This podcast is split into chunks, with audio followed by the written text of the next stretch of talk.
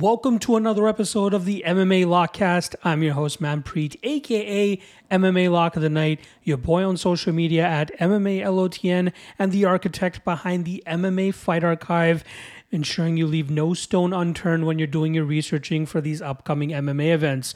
We've eclipsed 3,100 fighter profiles, and if there was any weekend to utilize the service, this weekend is the one. Not only do we have UFC Mexico City coming up, but we also have Cage Warriors 166, LFA 177, A1 Combat 18, Fury FC 86, Risen Landmark 8, PFL versus Bellator Champs, and ACA 171. How are you going to be able to study all of those in a sufficient amount of time? The MMA Fight Archive is right there for you to ensure that you can get direct links to past fights for all of the competitors fighting on those upcoming cards. So make sure you guys check it out. Seven day free trial available. Link for that is in the description below. All right, this week we are covering UFC Mexico City, headlined by a flyweight rematch between former champion Brandon Moreno as he takes on former title challenger Brandon Royval. In the co main event, we have another rematch, and it is going for five rounds as we have Yair Rodriguez going up against Brian Ortega. The interesting thing about both of these matchups is that their first fight both ended via injury. If you guys remember, Brandon Royval suffered a shoulder injury, as did uh, Brian Ortega. Both, I believe, occurred within the first round or so. Very unfortunate ending to those, but luckily we get those fights, and getting five rounds of both of them will be very intriguing. Will we need all five rounds? We'll see when I break that fight down for you guys, or both those fights down. But still, it's great that we have the option of five rounds if that's what we require. Obviously, there's a ton of other Mexican talent filling out the card. A great card overall. 13 fights on tap. And the big storyline going into this one is obviously going to be which fighter prepared for elevation the best because we've seen some very bad performances in the past from fighters that are normally good cardio wise. But once they fight in uh, Mexico City or if they fight in Denver, Colorado, you normally notice that their cardio starts to take a little bit of a hit. So we'll see which fighters have prepared well for that and which fighters have not. Before we get into the breakdowns, a couple things we always cover at the top of the show. Let's quickly go over the um, the results of the last UFC event. Uh, we'll start off with the uh, lock of the night play that we had for UFC 298. It came in the form of Danny Barlow, who cashes at minus 190. Seemed to be in the driver's seat the entire time against Josh Quinlan, and he was able to get the knockout in the third round there. This guy still has a couple mistakes that he needs to shore up as he continues to take steps up in competition, but it was a great performance against Quinlan, where he was able to utilize his range, his speed, and then eventually his power to finally get the finish for us. The dog of the night does not come through, and that was in the form of Brendson Ribeiro, who we had at plus 125. He closed closer to plus 100 come fight time, and we knew it was going to be a barn burner. It ended up being Ming Yang that was able to get the knockout there in the first round. Decent uh, effort from our underdog Ribeiro, but he was unable to get the job done. And again, this was a favorite heavy night.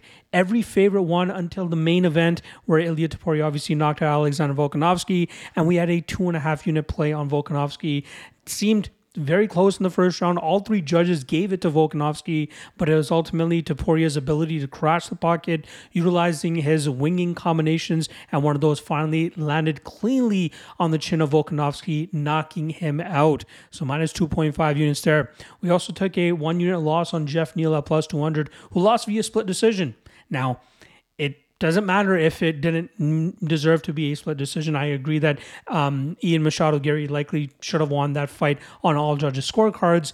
But the fact that we got enough of an effort out of him to get that plus 200 to make it to a split decision, again, whether it's a right decision or not, that means at least one person in the world believed that he won that fight maybe we got some value on the plus 200 there. But regardless, at the end of the day, we have to rip up the ticket minus one unit on Jeff Neal there. Let's talk about the other losses first before we get into the uh, the wins. Uh, well, there was only two other losses but one of them being Amanda Lemos and Mackenzie Dern going under two and a half rounds. Lemos almost had her, had almost had her out of there in the second round. Um, I underrated Lemos's submission and grappling defense, as I thought if this fight did hit the mat, Dern would be able to wrap up a submission. That did not come to fruition, but luckily we had money on Amanda Lemos straight up as well, so we pretty much. Uh, you know, you could call it, actually, wait, we ended up losing about a, a unit 1.03 units on the fight overall, as we only won one unit on Amanda Lemos, and I had 2.03 units on the under two and a half there. The other spot that lost was uh, Anthony Hernandez by submission round three for 0.2 units at plus 1100. That lost, but we did manage to get the Anthony Hernandez submission round two prop at plus 800. So all in all, we go plus 1.4 units on that spot. That fight going down pretty much how I drew it up. We knew it was going to be close early with Kopylov showcasing solid takedown defense, but Hernandez's ability to eventually get that fight to the ground and sink in that choke, it was just a matter of time as long as his durability held up. Very happy to cash that as well. Um, what else do we got here? Talked about Amanda Lemos. Merab Dvalishvili, three and a half units at minus 175. He closed closer to minus 300 by fight time. So I was happy to get some solid CLV there. Again, I'm not the best in terms of seeking out line value or CLV just to, you know, if I like a spot enough and I like the odds enough, I'll take a shot on it. And that was the case with Dvalishvili. We cast for two, two units there as he puts Henry Cejudo into deep water and drowns him and gets that decision victory we also had two parlays that hit for us. The first of which was for 1.66 units at minus 166. Rinya Nakamura, Marcos Rogerio de Lima. I felt like those two spots were shoe ins considering the short notice nature for Junior Tafa. Big win for de Lima there to go out there, take that last minute opponent change. Both guys fight the same anyway, but de Lima go out there, goes out there, utilizes his calf kick and gets the win. And then Nakamura, I was concerned about how he would win the fight, but I knew he would win the fight. So I wanted to figure out a way to just make another line just a little bit better by throwing him into it. And that's what I was able to do in the Rogerio de Lima fight. And then lastly, we had another parlay that was tied to our KSW event, uh, one unit on uh, Miranda Maverick, who cashed with relative ease. Andrea Lee seemed flustered that entire fight. And then I had Victoria Suzuka, um, and they put together plus 108 cash for 1.08 units as well. KSW was great in the form of pretty much sweeping the entire card with the only loss on that night coming in the lock of the night play. So not happy about that, but I'm glad that I had enough action on the rest of the card that we pretty much erased the loss from the lock of the night play. It was Vasil Dukar. The guy goes out there and lays an egg. You know, he was going up against a guy that had uh, no competition in the last six years and was making his MMA debut.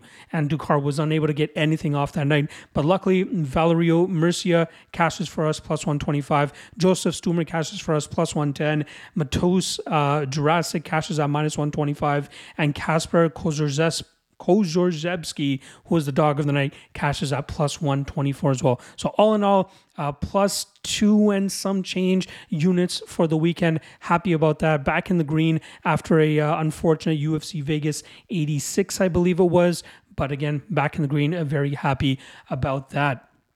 All right. Um, other things. Oh, the Locky two step absolutely on fire this year. 5 and 0 so far through the first five uh, UFC events of the year. Very happy about that. Again, shout out to everybody that's been supporting that segment that drops every Thursday. Uh, I see the views on that going up and up and up as we continue to hit those Locky two steps. Again, if you want to get the Locky two step and Locky Trinity before everybody else, I dropped in on Mondays on the Patreon page, the Lock of the Night Patreon page. Check the link in the description below for that more often than not, you'll be able to get better odds if you lock it in on Monday rather than Thursday when I drop it for the public, as there probably already is action on the legs that I end up putting in those parlays. So if you want to get early access to those, check out the Lock of the Night Patreon page. And then the Locky Trinity cash this past weekend as well. I believe it was plus 247. Uh, and we go three and two now on the year for the Locky Trinity. Last thing I want to plug GodzillaWins.com. We go out there, drop two articles a week. Uh, Thursday, uh, sorry, uh, yeah, Wednesdays main event breakdown. Thursdays three best money line spots. We went two and one this past weekend. I'm doing pretty decent on the uh, three best money line articles. So make sure you guys check that out. Link should be in the description below. Otherwise, just go to GodzillaWins.com and check those guys out. Not just for MMA, but they cover all the other big sports as well. So make sure you guys check those guys out and support them as well. All right, we got 13 fights to get through for this UFC Mexico City card. So let's get right into it. First fight up that we got is going to go down in the featherweight division as we got Eric Silva coming in at plus 225. He goes up against Mohamed Naimov, who comes in at minus 305. We'll start off on the Eric Silva side, who suffered his first UFC defeat, obviously in his UFC debut, as he got grinded out by TJ Brown and eventually finished in the third round of that matchup. Now, it's been over a year since we've seen Eric Silva in, uh, in action, which is unfortunate considering he turns 37 in a few months here and he's already 36. He made it to the UFC pretty late. We don't know if he's going to be on his decline at this point in time. Normally, he's a guy that goes out there, looks to smother his opponents on the ground, and find early finishes. I believe four out of his five fights that he had prior to the UFC were all first round finishes where he gets these guys to the ground very easily, dominates them from on top, and more often than not finds a submission victory. But him getting up there in age, him having a sketchy gas tank as well, especially fighting at elevation. I get it, he trains there, but where was his cardio against TJ Brown, right? not even fighting at elevation. Um, so that's a little bit of a concern. But um, gotta wonder what has kept him out for so long, possibly an injury, and will he come back looking as dominant as he had before his first uh, last loss, or is he gonna gas out once again?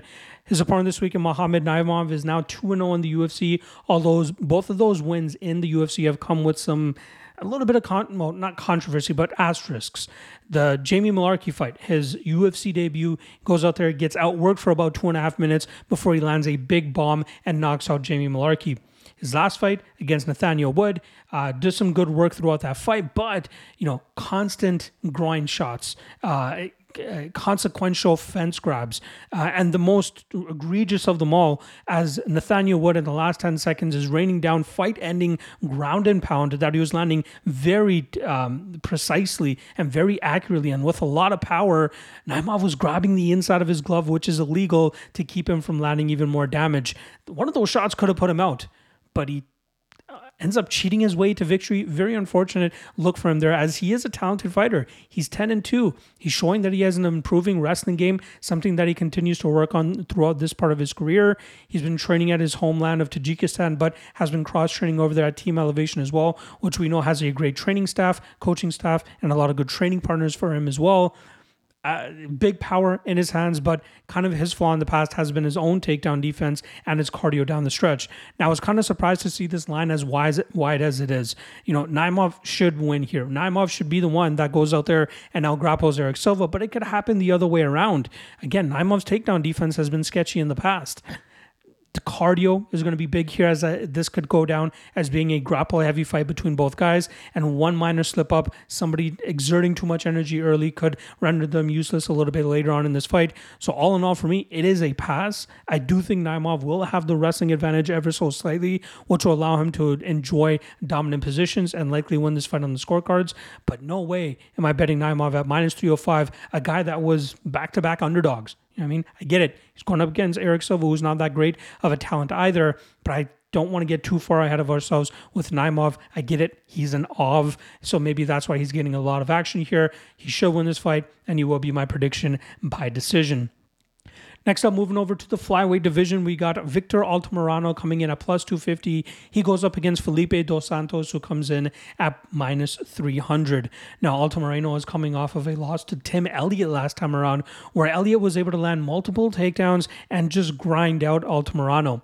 Altamirano is normally a kicker from distance that likes to maintain his range, utilize uh, high volume from that range, but has also shown an ability to take opponents to the ground and grind them out like he did against Vinicius Salvador. Salvador, but the biggest flaw and red flag in his game is his takedown defense. He is somewhat active off of his back and he makes it awkward for his opponents in terms of trying to settle on top or even try to get any damage off from on top, but he gives up too much time off of his back. He is not working effectively enough to get back to his feet to not make a good make it look so good optically for his opponent if fights were to go to the judges' scorecards, just like it did against Tim Elliott.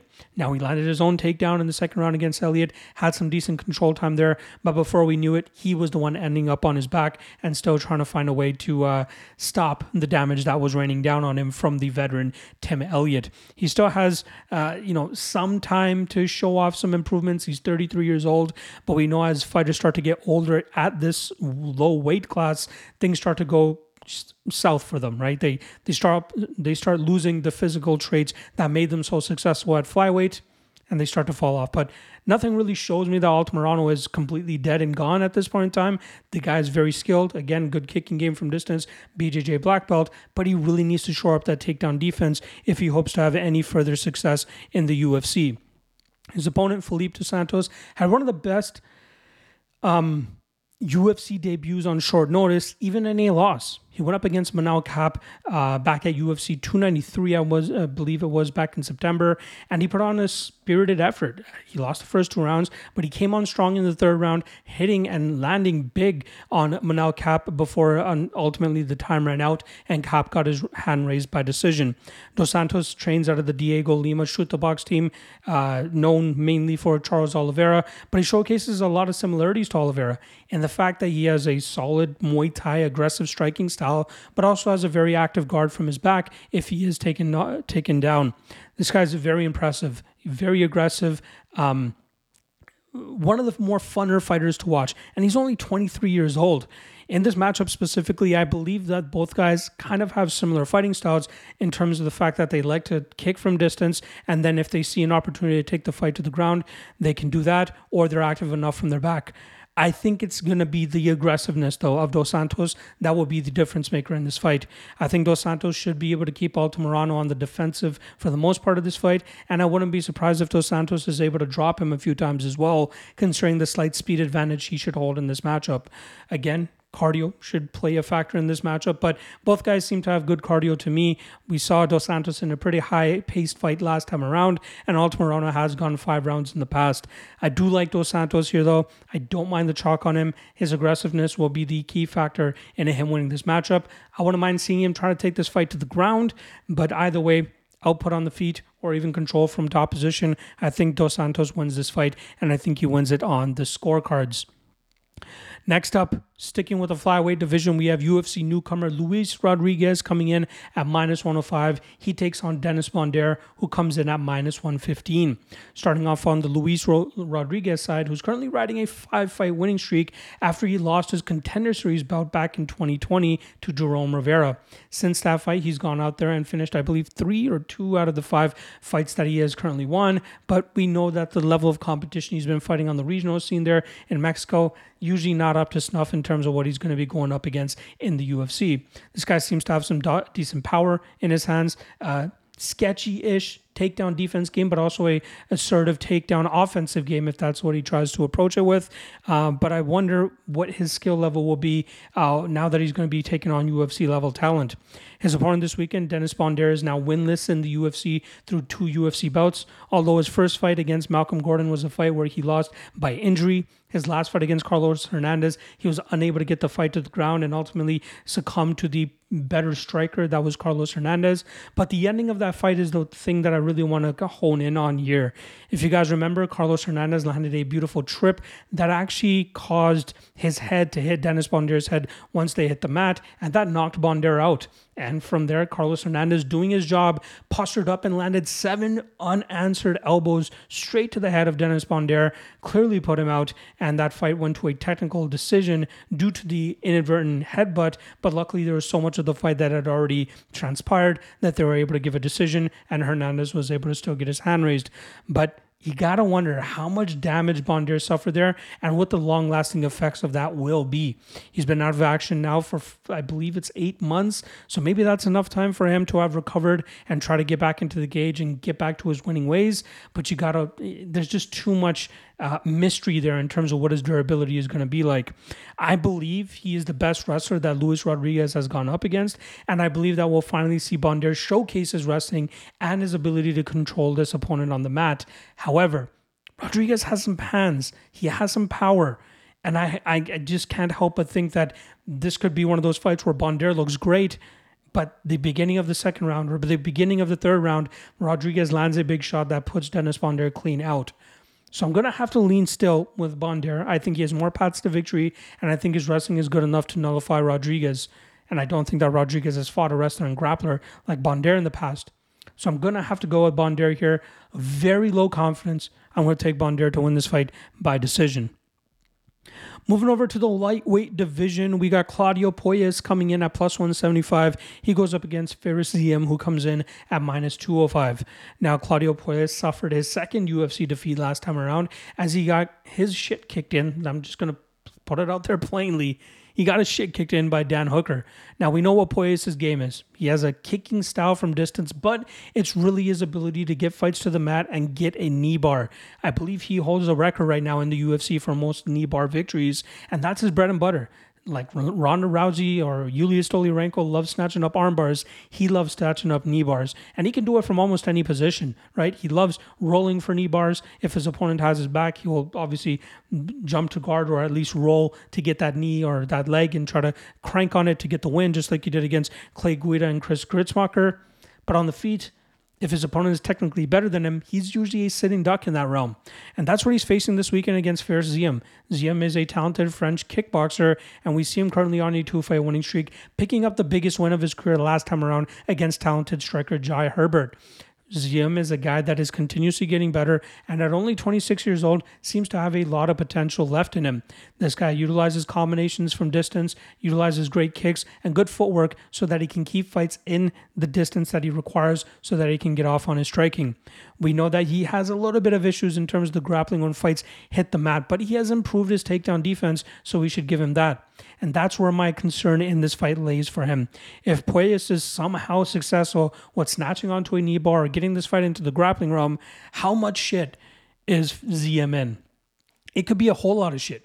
It could be so much shit that I'll be pissed at myself for making for taking minus 205 on Ziam on the feet, he'll look probably minus 500. Don't get me wrong. But Puelles is a guy that's going to continuously work until he's not able to work anymore. If you guys remember his fight with Philippe Silva, most of you guys probably weren't even UFC fans at that time, but Philippe Silva was a nasty kickboxer, similar to Dan Hooker, and he was beating the shit out of Claudio Puelles for about two and a half rounds until Puelles was able to jump for a knee bar and he was able to secure it and get the tap this could be one of those spots, right? Ziam's not much of a power puncher. last five fights, he's not been able to get a knockout. He is a volume puncher. He's accurate with his shots, but I don't know if he's going to be able to knock Puelles out unless it's an accumulation of shots and it's a spot where Puelles has kind of just exhausted his options, start to gas out, elevation again coming into play here, and he ends up just wilting over. And we see Ziam possibly get a TKO there. But we know Puelles is going to just keep trying and trying and trying. This is a pass for me, but I'm going to take Ziam here. I think he plays it safe enough that he doesn't get wrapped up in anything and he goes on to win a decision here. All right, next up, flyweights, a rematch of a fight that went to a no contest last time around. We got Edgar Chairez coming in at minus 330. He takes on Daniel Lacerda, who comes in at plus 255. We'll start off on the Edgar Chairez side here. Again, well, we can talk about this for both guys. They fought each other last time around a couple months back, and it was a Darce choke, I believe, that um, Edgar Chairez had locked up very deep on Daniel Lacerda. Unfortunately, the referee stop, steps in, stops the fight, and luckily for Lacerda, does not take his fifth loss in a row, but ultimately gets that fight called as a no contest, as the referee had admitted to wrongdoing in that spot and uh, stopped the fight when he shouldn't have. Now, I wish it would get revised to the point, the rules that is, that they would revise the rules enough to the point that if something like this occurs, let them keep fighting. Put them in a neutral position or something like that. Let them keep fighting rather than having them to uh, making them waste several more months of their career trying to come back and have this fight again. It's weird, but is what it is. Uh, Edgar Chairez, nasty striker, has a nasty choke game as well as we've been seeing as of late. His UFC debut was a short notice spot against Tatsuro Taira, in which he got choked out himself, or sorry, he he had some decent success of his own, but it was just minor mistakes that he was making that cost him that fight. If you guys remember, he was really touching up Taira on the feet, and then whenever Taira would go for a takedown, Chairez would latch onto a guillotine and hope that would be enough for him to get the tap or put Taira out. But that's what all Taira wanted. Taira knows what he's doing on the mat. So once the fight hit the mat, he's like, all right, I'm going to let this guy gas his arms out, and then eventually get out of those positions, get to my work on the ground as I'm known to do. So Chairez was close to winning that Tyra, Taira fight had he not made those small little mistakes. On the flip side for Lacerda, it's been nothing but losses since he made his debut in 2021. But the guy goes out there and he fights his ass off. Usually the UFC cuts people after three straight losses. For sure, they cut them after four straight losses. They're giving Lacerda a fifth chance here because they respect the fact that this guy goes out on his shield every single time. The CJ Vergara fight, the guy had Vergara nearly defeated and finished in that first round until he gassed himself out trying to finish him, and then Vergara was able to get the finish in the second round.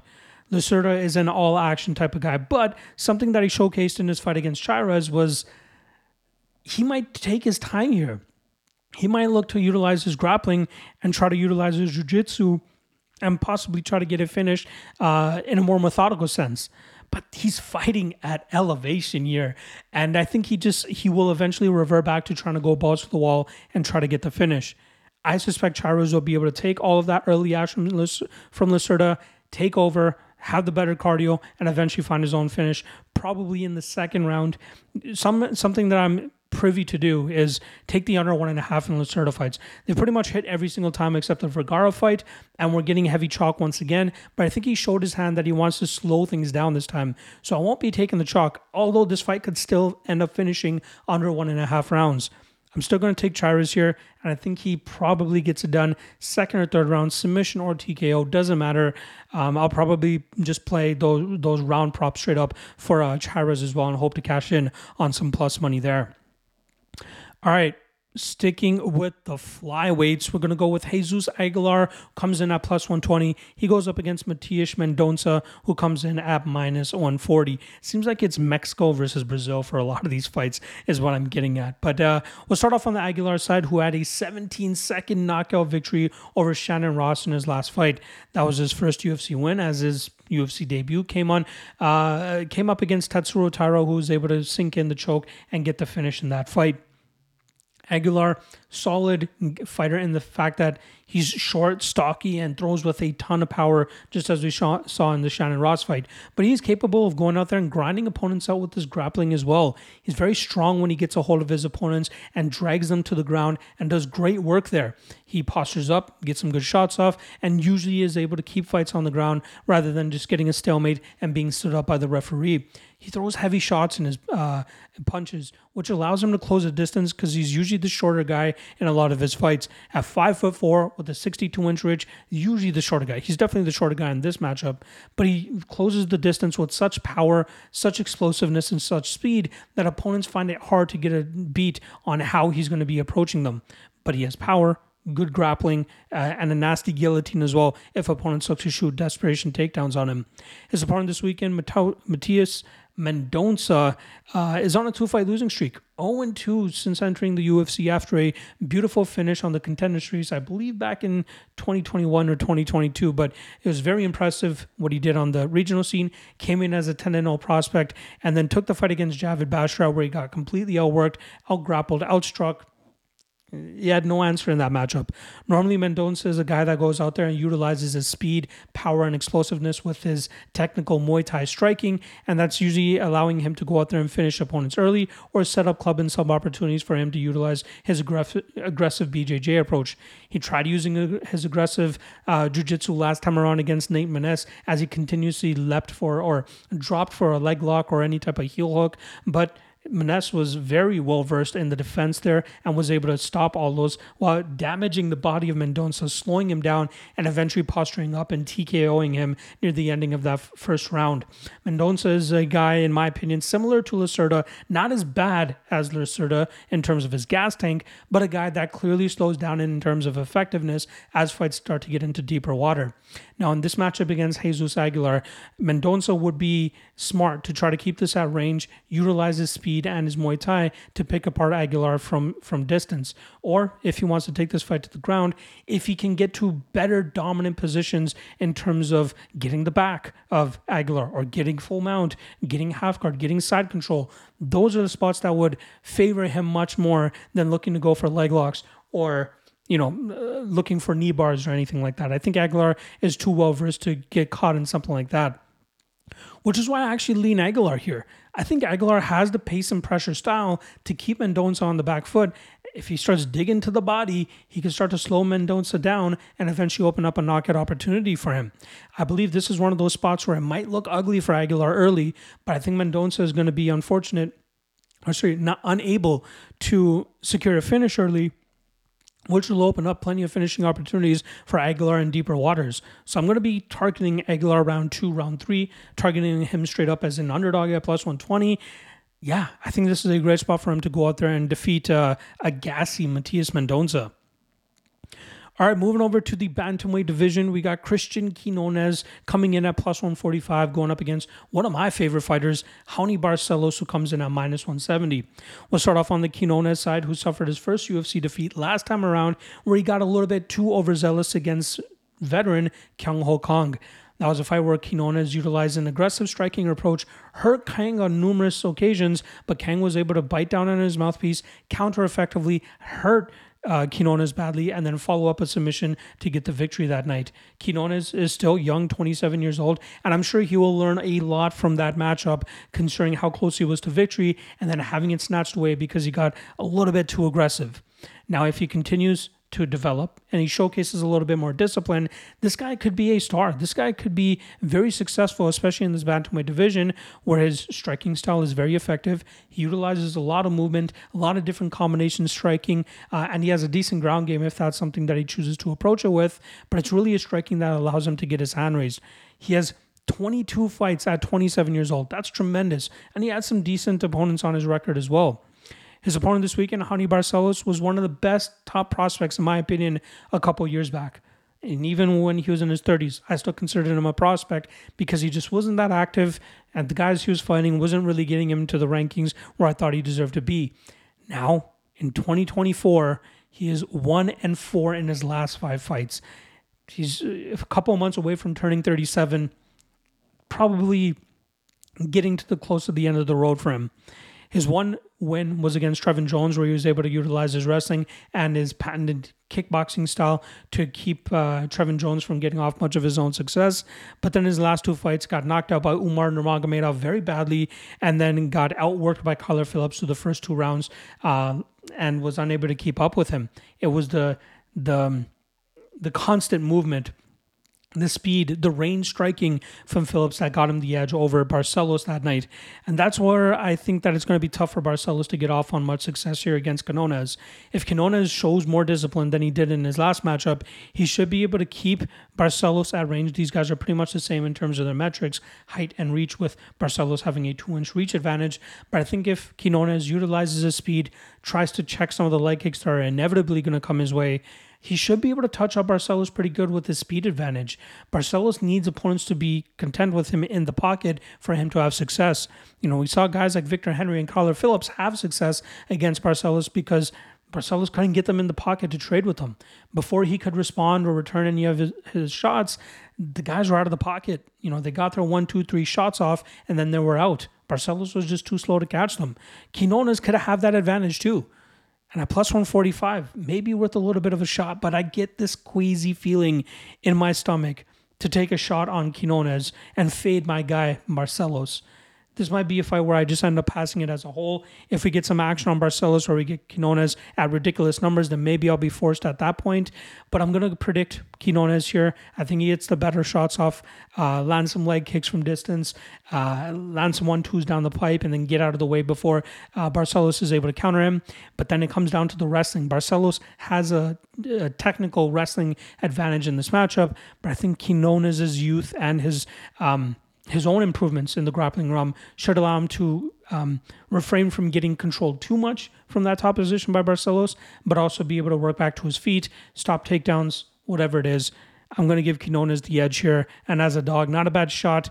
I just need a little bit better of a price to to part ways with my money to get that shot. But I'm going to go Quinonez and Quinonez by decision.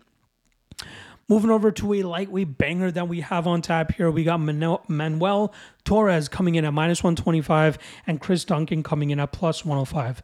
Now, I taped this fight a couple days back and uh, it was minus 110 both ways. But now, with everybody's sights starting to get set on UFC Mexico City with UFC 298 now in our, our rearview mirror, it seems like the Torres lovers are coming back out here and showcasing that we believe in his early finishing abilities, and that should be able to come through once again against the guy in Chris Duncan, who we saw get flatlined by Vyacheslav Borshev a couple years back. Now, Torres is a notorious first round finisher. This guy goes out there, lands heavy strikes. The nasty elbow that he landed against Nicholas Motta last time around, Beautiful, beautiful, beautiful, beautiful. One of the best highlights of 2023. But this guy is flawed. This guy is absolutely flawed. He overthrows so many times. He overthrows to the point that he puts himself off balance. He overthrows so much that he starts to slow down. But luckily for him, the guys that he's been finishing uh, had a little bit of um, durability issues. Frank Camacho, Nicholas Motta. The Colton Englund fight was a huge asterisk, considering that Englund uh, had felt that he was poked in the eye and he was complaining about it. The referee didn't stop the fight, and Torres just took advantage of it and put him out cleanly. There's a lot of mistakes that Torres makes, but makes, but his knockout power allows him to get away with it early in fights. But we know it. We saw with Joe Pyfer a couple weeks back. At a certain point, they're eventually going to fight somebody that is technically better than them fighters that have a better control of their cardio, a better ability to stop and not get knocked out, and then eventually turn the tables and have success of their own. Chris Duncan is a guy that has been showing crazy improvements uh, since uh, you know joining the UFC, since joining American Top Team. And yes, he has been knocked out in the past, but you know he took some big shots from a big puncher like Yanal Ashmouz and had his way with him. Omar Morales, not a huge puncher, but ate some shots from him, got his hand raised in that matchup. We're seeing an immaturity in Chris Duncan's game. It's his ability to mix his striking, which is his bread and butter, and hiding takedown attempts behind those strikes. And that's going to be key for him here. He's going to have to wear on Manuel Torres, who will slow down. I absolutely believe by the fourth minute of this fight, if Torres goes out there and fights how he normally does, which is swinging for the rafters and trying to knock his head, uh, his opponent's head into orbit, he will slow down. And if Duncan is smart enough, utilizes good footwork, utilizes the clinch, utilizes takedowns, he should be able to slow down Torres and eventually get his own finish. I like Duncan here. I know there's going to be more action coming in on uh, Torres throughout the week. So I'm just going to sit back and see how high we can get that Chris Duncan number and then take a shot on him. I'll be taking his round two and round three props. I'll obviously be taking him straight up as well but Duncan is the better fighter. By far, the better fighter. You take the better fighter at all times. Knockouts are going to happen. It's inevitable. It's MMA. They're fighting with four ounce gloves. It's going to happen. But we know Duncan is the better fighter here. As long as he can stay conscious early, he should be able to take over and get the finish in the second or third round. All right, moving over to the strawweight division, we got heavy favorite Yasmin Jauregui coming in at minus 475. She takes on Sam Hughes, who comes in at plus 375. Now we'll start off on the Jauregui side, who suffered her first professional defeat last time around, where she got knocked out by Denise Gomez in about 20 seconds. It was a very unfortunate loss for her. This was a fighter that had a perfect record up until that point. She normally utilizes her distance striking style combinations, good kicker. Um, you know, not the biggest power, but she does a good job in terms of just keeping opponents at bay with the consistency in which she throws her strikes. But when she faced a power puncher like Gomez, she went down. You know, say what you want about the stoppage. Jauregui got hit. She got put out. Not not a good look. She's talented. She's young still, 24 years old she definitely still has a lot uh, of improvements to be making and, and continues to get better to what or get closer to what her potential is. And a lot of people, including myself, believe she has a very high potential. Uh, it's good to see her training with the, the, the camp that she's with, the Diego Lopez's, the Jesus Aguilars, those guys over there. Um, I look forward to seeing how she looks to bounce back after suffering such a rough defeat, especially with that being her first defeat. Now she's going up against Sam Hughes, is coming off an upset victory over Jacqueline Amorim last time around, where she was able to survive the early onslaught of Amorim with the BJJ black belt in the first round, but in the second and third round, she was able to stop the takedowns and get off on her own strikes. Now, Sam Hughes is a fighter, I believe, since the I'm to say Piera Rodriguez fight or even the Elise Reed fight. This is a fighter that joined forces with Fortis MMA, who was one of the top coaches that we've seen in the game in Sayif Saud. And that's the perfect camp for a fighter like Hughes to go with. She has the physical capabilities, she has the cardio, she has the grind. Now, to match it up with a, a coach that is able to devise a solid game plan for her, this is a winnable fight, is what I'm trying to get at. She's going to have a two inch height advantage Uh, she'll be the bigger fighter here, and we know what her style is. She wants to put f- fighters through the ringer. She wants to grind on them. She wants to break them down and eventually finish them late. And I think we're seeing those improvements from her now. Now that she has a couple training camps under the Fortis MMA banner, this is a fight that she can go out there and pull off another big upset like she did in her last fight. Jauregui is the technically better fighter here, but what good is technical striking and that advantage if you're unable to stay at distance where you find yourself most comfortable?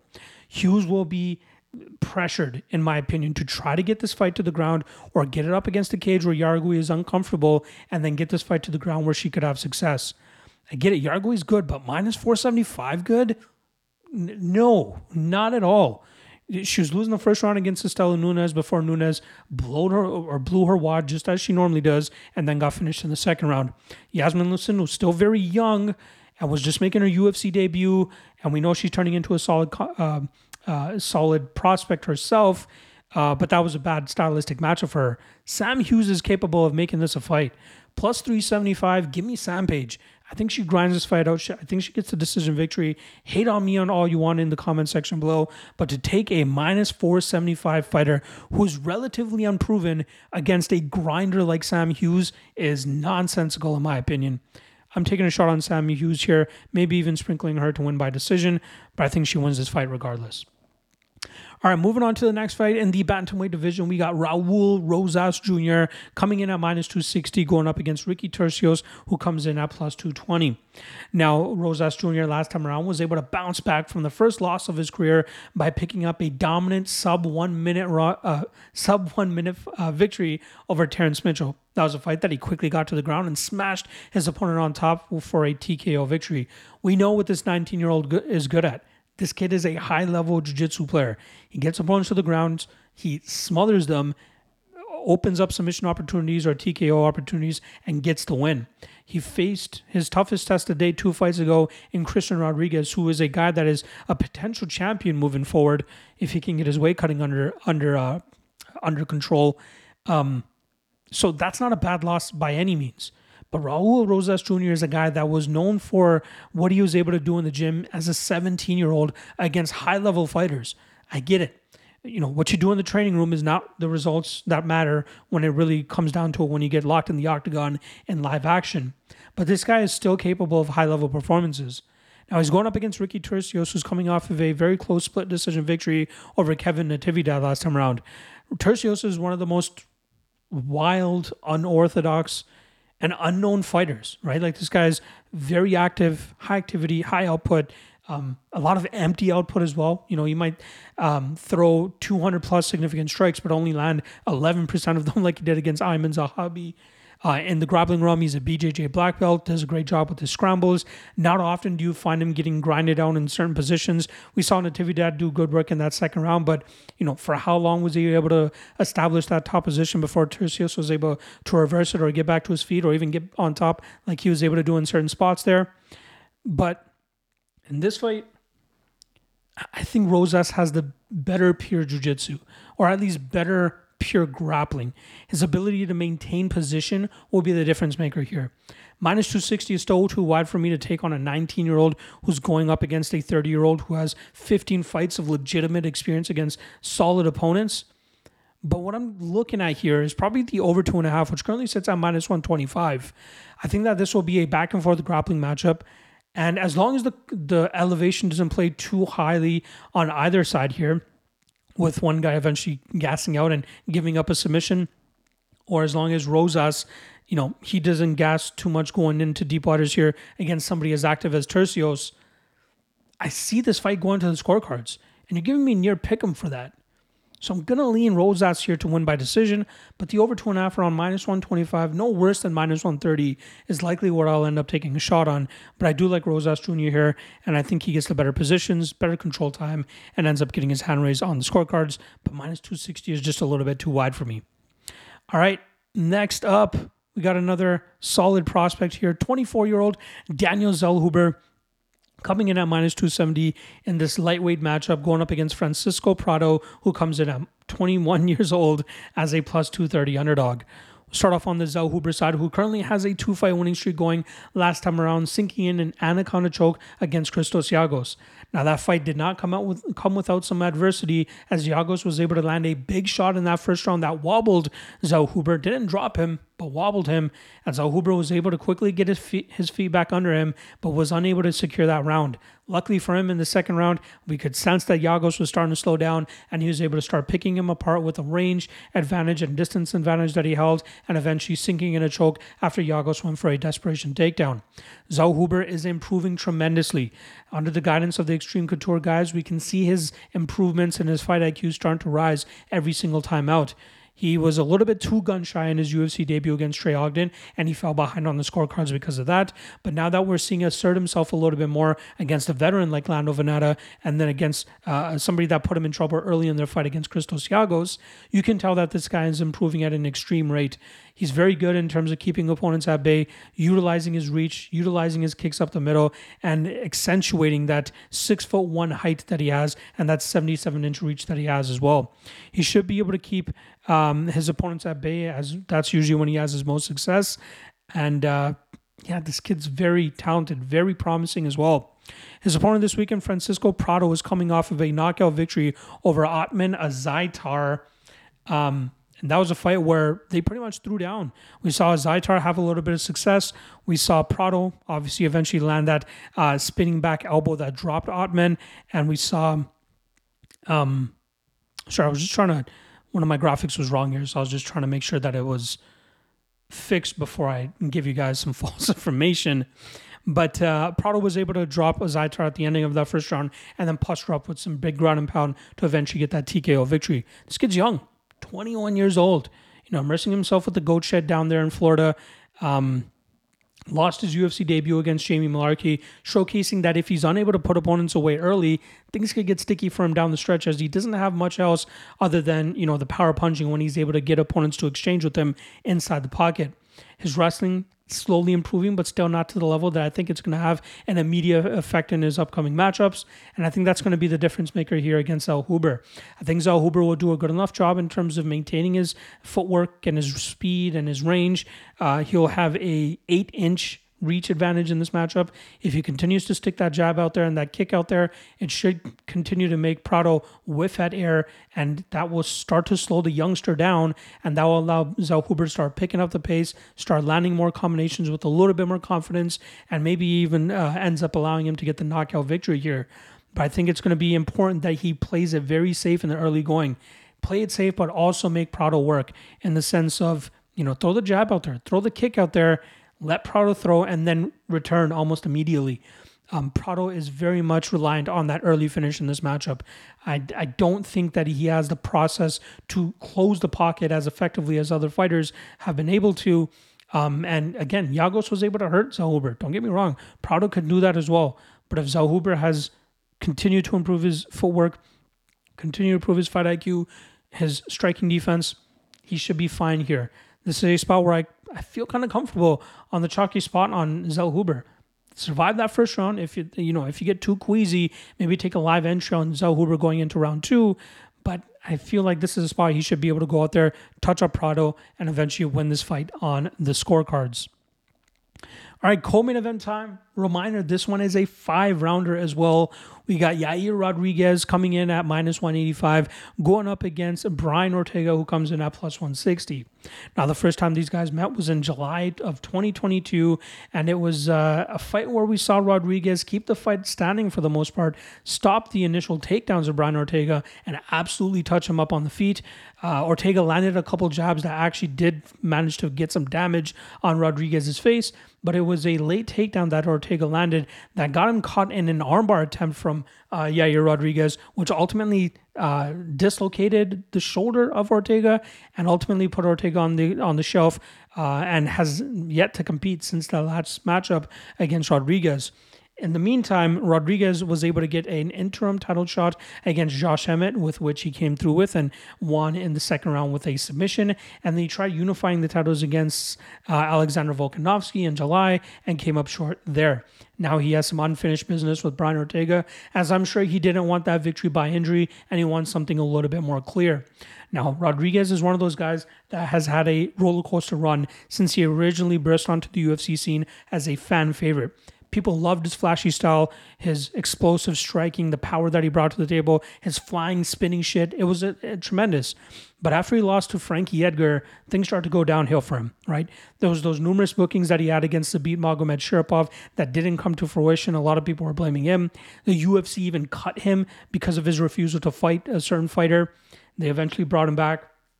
But I think since the Max Holloway fight, people have gained another respect for him or more respect for him. He comes out there and he throws down. He is no longer a fighter that will be broken. He's a fighter that goes out there and tries to get the knockout and tries to win every moment that he can.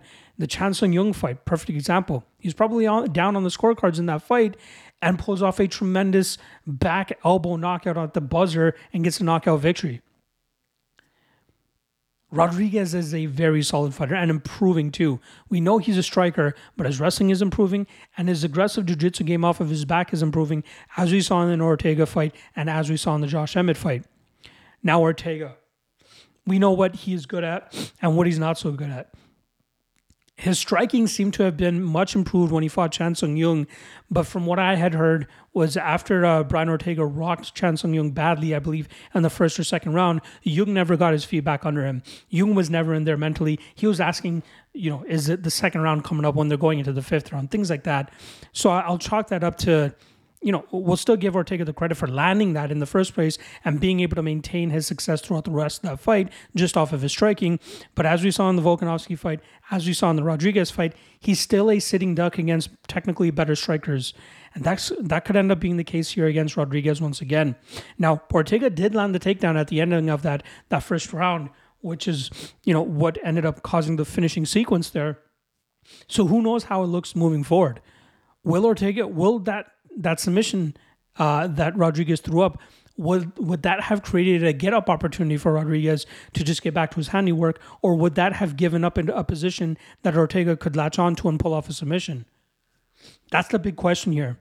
But I feel from what we've seen, we've seen good enough submit, uh, takedown defense from Rodriguez that um, if he's able to keep this fight at range, utilize his distance striking, he should be able to find that finish over Ortega here. I don't think that this is a fight that's going to require those extra two rounds. I think that this is a fight where we'll see Rodriguez get that second or third round victory. It's going to be important that he keeps this fight standing. I get it, his jiu-jitsu off his back is very much improved, but Ortega is deadly with his BJJ.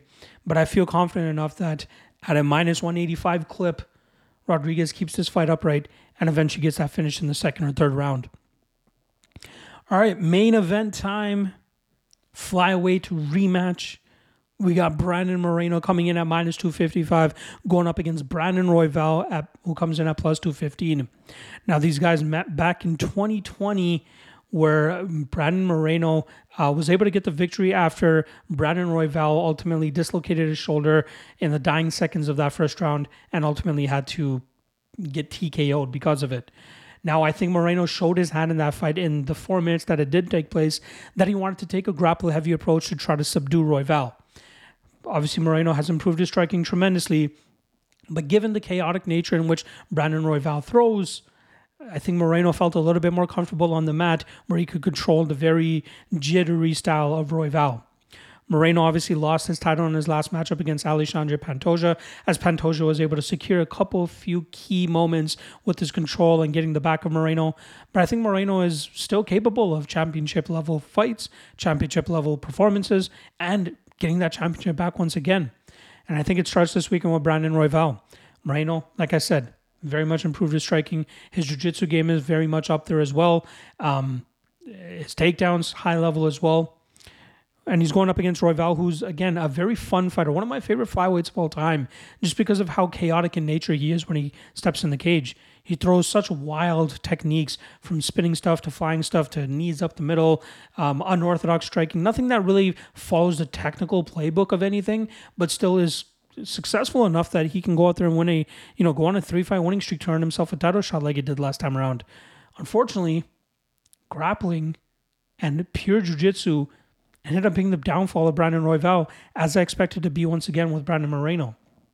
Royval will try to knock out Moreno here. He'll try to catch him in some sort of flying submission, but I think Moreno is too technical and too disciplined to get caught in anything like that. I think we'll see Moreno once again utilize his grapple heavy approach, try to get these dominant positions, maybe try to get the back of Royval, similar to what Pantoja was able to do, and just ride him out. I think Royval may end up making some mistakes down the stretch, which Moreno might be able to take advantage of. Pantoja he was life or death just trying to hold on to position. But we know he has a bit of a cardio issue. Moreno can go a hard five rounds if he needs to. And I think if Royval tries to make these uh, you know, unorthodox movements late in a matchup, Moreno is a guy that could latch onto a submission and make him pay for it. Um, I like Moreno here, man. I, I think he's just technically too much for Royval. Royval's chaotic nature might make him live to pull off a Hail Mary knockout or something like that. But I think that will see Moreno keep him static, keep him on the mat, keep him in a spot that he's unable to get off on his wackiness and unorthodox nature. So I'm going to go with Moreno here. I think he wins it on the scorecards. I might sprinkle the submission prop if it's good enough, but I think for the most part, we see this go five rounds. And I think a lot of it has to do with Moreno just controlling this fight and getting the better of Royval with a lot of control time. And there we go. Brandon Moreno by decision, possibly submission. There you guys go. 13 fights broken down for you guys in just under, under an hour. Appreciate it if you guys watch the entire thing through. Remember, we got a ton of other great content coming this week. I will be doing a MMA Lock-Cast episode for PFL versus Bellator, so stay tuned for that later in the week. Uh, and then I got three regional shows that I'll be breaking down on the Patreon page. Uh, ACA, Cage Warriors, and LFA. All of those will be on the Patreon in written form. So make sure if you guys want action on those, you guys can check that out in the link in the description below. Otherwise, I'll see you guys again tomorrow for the top three lock of the night plays uh, or candidates. Wednesday, top three dog of the night candidates. Thursday, quick picks plus Locky Trinity. Again, if you want early access to the Locky Trinity, which is 5 0 on the year so far, check the link in the description below for the Lock of the Night page where I drop it on Mondays. And then Friday, uh, three best prop bets. A ton of content coming this way uh, this week for you guys, folks. I'm to be working my ass off. Hopefully, you guys enjoy it. Hopefully, you guys appreciate it. Drop a like and subscribe. Drop a comment below just for the heck of it. Appreciate you guys. Love you guys. And I'll see you guys again tomorrow. Peace.